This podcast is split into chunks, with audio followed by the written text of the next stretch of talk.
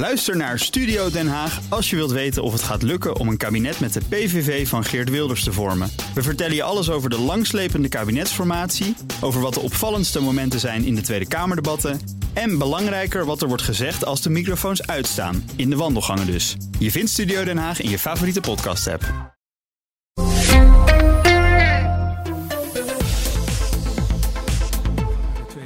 Geopolitieke conflicten van dit moment. Eh, de Gazastrook, er wordt nog steeds gevochten tussen Hamas en het Israëlische leger. En we gaan naar Oekraïne uiteraard, waar het Oekraïnse leger het opneemt tegen het Russisch. We gaan erover verder praten met onze twee duiders. Bernard Handelburg, buitenlandcommentator. En Geert-Jan Haan, onze Europa-verslaggever. Mannen, goedemorgen. Goedemorgen. Goedemorgen. Zullen we eerst, Geert-Jan, even naar de oorlog in Oekraïne gaan? Want het is de laatste tijd redelijk stil hè, om die uh, situatie heen. Sinds we na 7 oktober met die aanval van Hamas op Israël zitten. Maar hoe gaat het in Oekraïne? Nou, als ik uh, kijk naar de uh, alarmbellen van uh, Kuleba, die volgens hem afgaan, de Oekraïense minister van Buitenlandse Zaken, dan gaat het niet goed. En hij doelt op um, een bijeenkomst vandaag van de Europese ministers van Defensie. En die zullen gaan constateren dat uh, op dit moment Europa niet uh, kan leveren aan de Oekraïne wat het heeft beloofd. Namelijk um, 1 miljoen artilleriegranaten. Misschien weet je nog dat uh, eerder dit jaar is afgesproken dat Oekraïne ergens begin volgend jaar 1 miljoen artilleriegranaten zou kunnen krijgen. Want de drie M's zijn schaars in Oekraïne: mensen, munitie, materieel. -hmm. Maar um, Bloomberg constateerde eerder al dat het moeilijk zou worden. En Kuleba zegt, ja, dit, dit, dat zei hij uh, op de Oekraïnse tv gisteravond. Uh, wat Bloomberg heeft gemeld is waar. En er zijn veel vragen hierover. Alle alarmbellen gaan af. En dat zullen de ministers van Defensie vandaag uh, met elkaar gaan constateren. Het gaat niet lukken om Oekraïne snel te bevoorraden. En er komen twee dingen bij, Bas. Ja, ik ga gelijk de, de, de ja, teleurstellende, zorgwekkende diepte in. Mm -hmm. um, Sullivan, Amerikaanse nationale veiligheidsadviseur, die zegt dus ook uh, gisteravond: um, Amerika kan al niet meer aan Oekraïne leveren wat het zou willen, want het huidige potje is leeg en er is nog begrotingschaos. En als kerst op de taart heeft Poetin natuurlijk wel 1 miljoen artilleriegranaten eerder van Noord-Korea ontvangen, ja, ja. die nu zo ongeveer aan het front belanden. Samengevat, zorgwekkend. Ja, even over die zorgwekkende, zorgwekkende relatie vanuit Amerika. Uh, Bernard, daar heb jij goede scope op. Biden, ja, Biden zit in een, in een in een spagaat op dit moment. Nou, met nou en, en hoe? Um, uh, heel kort. Um, je weet, uh, vrijdag dreigt er weer zo'n shutdown. Ja, precies. Ze zijn als, als een gek aan het vergaderen over een stopgap bill. Dus om te kijken of je dat gaatje weer kunt vullen tot de volgende halte. Uh, en nu heeft de, de nieuwe voorzitter van het Huis van Afgevaardigden een, vinden de meeste leden van het congres tamelijk krankjoreme constructie bedacht. Door te zeggen, nou, uh, weet je wat we doen? We doen het in tweeën. We, er zijn allerlei dingen die moeten gebeuren, regeringsprogramma's. We doen um, één stel keuren we goed tot 19 januari en de volgende pluk tot 2 februari. Mm -hmm. Nu eist dat, dit is een Trumpist hè, uit, de, uit de rechtervleugel van uh, dat huis. Nu eist uh, zijn eigen ja, groep dat er ook stevige bezuinigingen in, in die uh, tussentijdse oprekking van de begroting mm-hmm. zitten, wat heel ingewikkeld is. En wat, wat heeft hij dus gedaan? Hij heeft het steunpakket dat Biden voorstelt voor Oekraïne en, en ook voor Israël, uh, heeft hij eruit gehaald. Uh, en het verhaal is dan, ja, daar komt de president dan misschien nog met een apart voorstel voor. Maar daardoor gaan de alarmbellen, zowel in Oekraïne als in Israël, ook op rood. Want mm-hmm. het, het, het, potje wat, um, wat Geert-Jan zegt, Sullivan die wees daarop. Er was 60 miljard gereserveerd door het vorige congres. En daar is op, er is nog 1,1 miljard van over voor ja. Oekraïne. En dan is het echt leeg. Oh, dat is nog wat. Nou komen vandaag alle Europese ministers van Defensie samen om steun aan Oekraïne te bespreken. Geert-Jan, kan daar nog wat soelaas komen?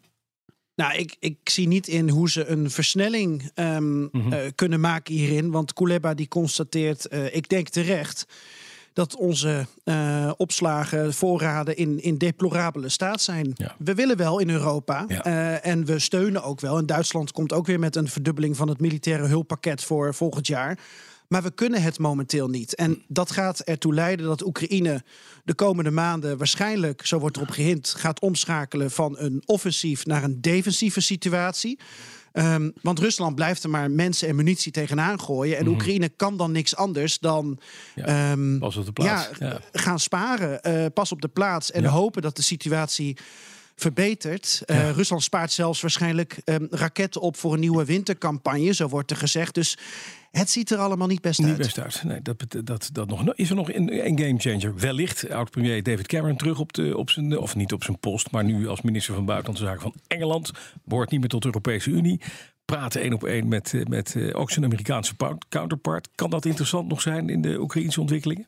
Nou, ik vind het heel interessant om te zien. Um, ik las een artikel in The Guardian en daar stond een rijtje namen bij waar hm. Cameron uh, ook mee had gewerkt, die hij nu ja, weer ja, tegenkomt. Ja, uh, uh, Rutte stond erbij, daar mm. begonnen ze mee. Um, Xi Jinping, Poetin, nou daar zal hij niet zo snel mee bellen. Donald Tusk die weer terugkomt, Biden kent hij. Um, twee dingen over Cameron. Eén, hij komt terug in een tijd dat de houding ten opzichte van Rusland veel veel is veranderd ten opzichte van zijn tijd. Dus hoe schakelt hij daarin door? En twee, um, op de NAVO-top in Wales, uh, onder leiding van Cameron, werd de 2%-norm voor de NAVO afgesproken. We zijn nu, wat is het? Acht jaar verder, negen jaar verder. Mhm. Ehm, en een heleboel landen voldoen er nog steeds niet aan. Dus uh, hij kan door uh, op wat dat betreft de bekende weg.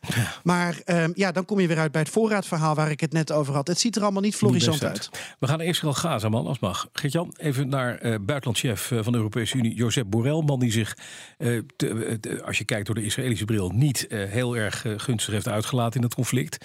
Nee. Die man komt daar binnen. Die zal niet met open armen worden ontvangen, heb ik aan. Nee, hij zegt dat hij deze week en naar Israël gaat en naar de Palestijnse gebieden uh, mm. en naar een aantal uh, andere landen in het Midden-Oosten. Ja, uh, om die... te praten mm -hmm. over humanitaire hulp en politieke zaken. Um, ja, wat ja. kan hij doen? Um, het, je moet het denk ik omdraaien. Um, ik denk dat Israël en Netanyahu momenteel naar niet zoveel mensen luisteren. Uh, en zeker niet naar Borrell. Nee. Borrell is toch een Spanjaard die wat meer op de hand is van de Arabische wereld. Die maar blijft pleiten voor de twee-staten-oplossing. Vanuit onze optiek heel logisch. Um, maar vanuit de optiek van Israël nemen ze hem niet zo serieus. En ik weet nog dat er uh, vorig jaar een EU-Israël-top was. Mm -hmm. um, waarbij uh, toenmalig premier Lapid, die toch wat gematigder is dan Netanyahu, uh, al geen zin had in een fysieke ontmoeting met Borrell. Ja. Um, laat staan dat Netanyahu nu op Borrell zit te wachten. Dus ik, ik weet niet of het de juiste persoon is die op dit moment wordt gestuurd. Oké, okay, en over druk uitoefenen, Bernard, eventjes. We hebben Eli Cohen gezien, de minister van Buitenlandse Zaken van Israël. Heeft tegen haar gezegd, joh, de druk is nu nog hoog, nog niet heel hoog, maar die wordt wel vergroot om te gaan praten over zo'n wapenstilstand. Hè? Ja. De Hamas heeft nu voorgesteld, als je ons nou eens uh, onze krijgsgevangenen terugstuurt, krijgen jullie 70 gijzelaars vrij. Maar dan moet je wel vijf dagen stoppen met uh, kappen met schieten. Uh, Netanyahu heeft consequent gezegd, een pauze is goed, maar een wapenstilstand voorlopig niet.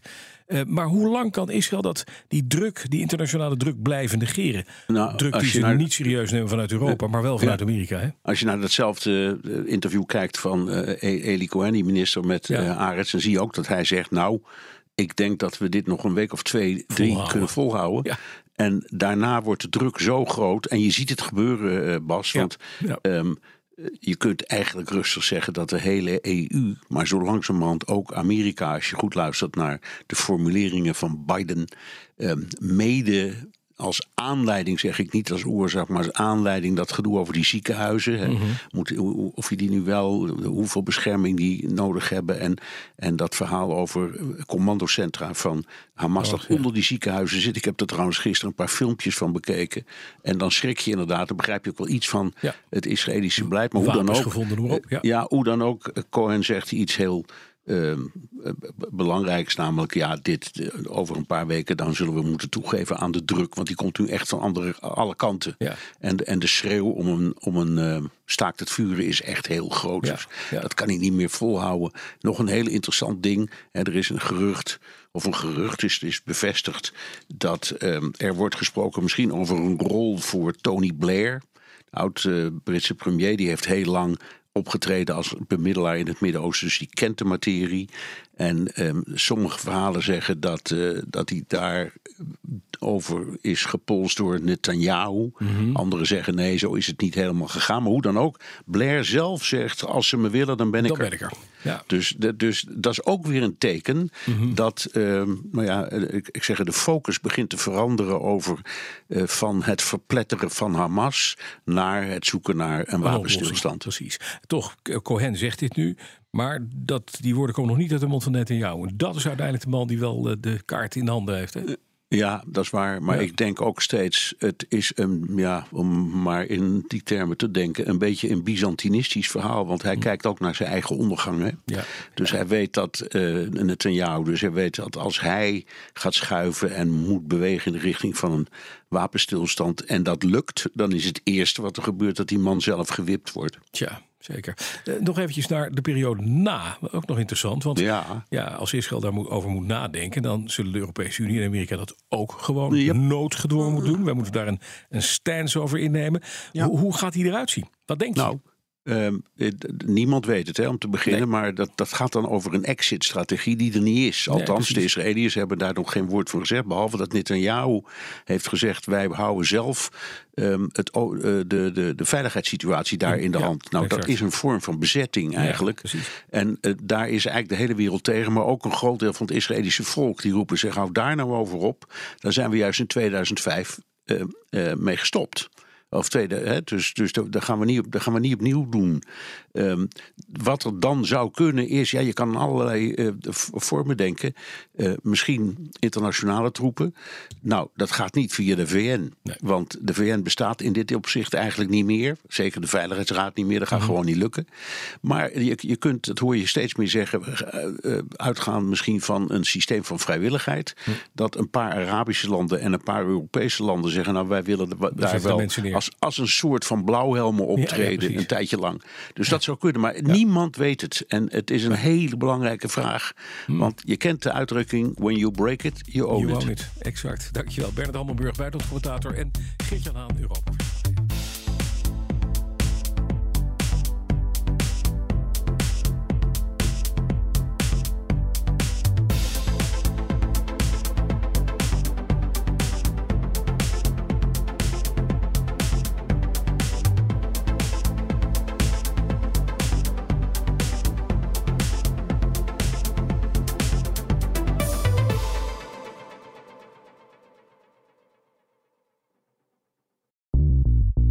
Bij BNR ben je altijd als eerste op de hoogte van het laatste nieuws. Luister dagelijks live via internet. Bas van Werven. En heel langzaam komt de zon op rond dit tijdstip. Je krijgt inzicht in de dag die komt op BNR, het Binnenhof in Nederland en de rest van de wereld. De Ochtendspits. Voor de beste start van je werkdag. Blijf scherp en mis niets.